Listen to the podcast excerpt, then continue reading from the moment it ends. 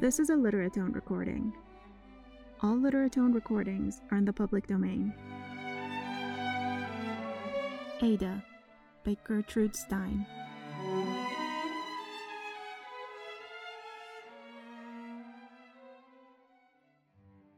Barnes Collard did not say he would not do it, but he did not do it. He did it, and then he did not do it. He did not ever think about it. He just thought sometime he might do something.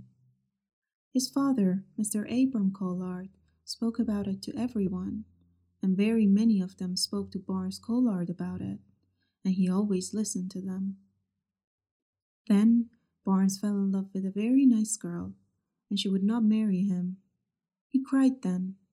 His father, Mr. Abram Collard, comforted him, and they took a trip, and Barnes promised he would do what his father wanted him to be doing. He did not do the thing. He thought he would do another thing. He did not do the other thing. His father, Mr. Collard, did not want him to do the other thing. He really did not do anything then. When he was a good deal older, he married a very rich girl. He had thought perhaps he would not propose to her, but his sister wrote to him that it would be a good thing. He married the rich girl, and she thought he was the most wonderful man, and one who knew everything. Barnes never spent more than the income of the fortune he and his wife had then. That is to say, they did not spend more than the income. And this was a surprise to very many who knew about him and about his marrying the girl who had such a large fortune. He had a happy life while he was living, and after he was dead, his wife and children remembered him. He had a sister who was also successful enough in being one being living. His sister was one who came to be happier than most people come to be in living. She came to be a completely happy one. She was twice as old as her brother. She had been a very good daughter to her mother. She and her mother had always told very pretty stories to each other. Many old men loved to hear her tell these stories to her mother. Everyone who ever knew her mother liked her mother. Many were sorry later that not everyone liked the daughter. Many did like the daughter, but not everyone as everyone had liked the mother. The daughter was charming inside her. It did not show outside in her to everyone. It certainly did to some. She did sometimes think her mother would be pleased with a story that did not please her mother. When her mother was sicker, the daughter knew that there were some stories that she could tell her that would not please her mother. Her mother died, and really mostly altogether, the mother and daughter had told each other stories very happily together. The daughter then kept house for her father and took care of her brother. There were many relations who lived with them. The daughter did not like them to live with them, and she did not like them to die with them.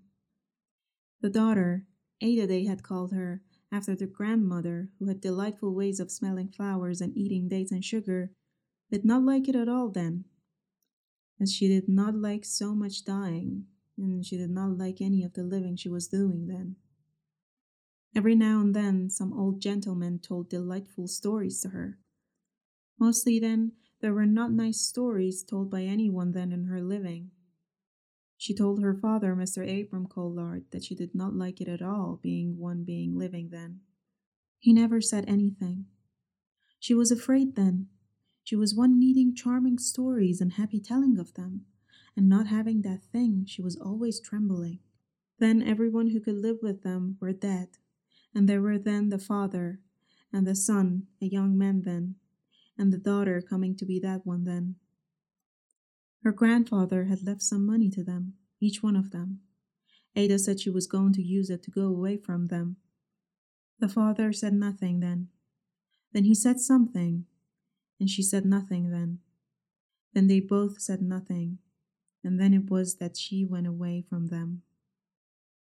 The father was quite tender then. She was his daughter then. He wrote her tender letters then. She wrote him tender letters then. She never went back to live with him. He wanted her to come, and she wrote him tender letters then. He liked the tender letters she wrote to him. He wanted her to live with him. She answered him by writing tender letters to him and telling very nice stories indeed in them. He wrote nothing, and then he wrote again, and there was some waiting, and then he wrote tender letters again and again. She came to be happier than anybody else who was living then. It is easy to believe this thing. She was telling someone who was loving every story that was charming. Someone who was living was almost always listening. Someone who was loving was almost always listening. That one who was loving was almost always listening. That one who was loving was telling about being one then listening. That one being loving was then telling stories having a beginning and a middle and an ending. That one was then the one always completely listening. Ada was then one, and all her living then one, completely telling stories that were charming. Completely listening to stories having a beginning and a middle and an ending. Trembling was all living. Living was all loving. Someone was then the other one. Certainly this one was loving this Ada then. And certainly Ada all her living then was happier in living than anyone else who ever could. Who was, who is, who ever will be living.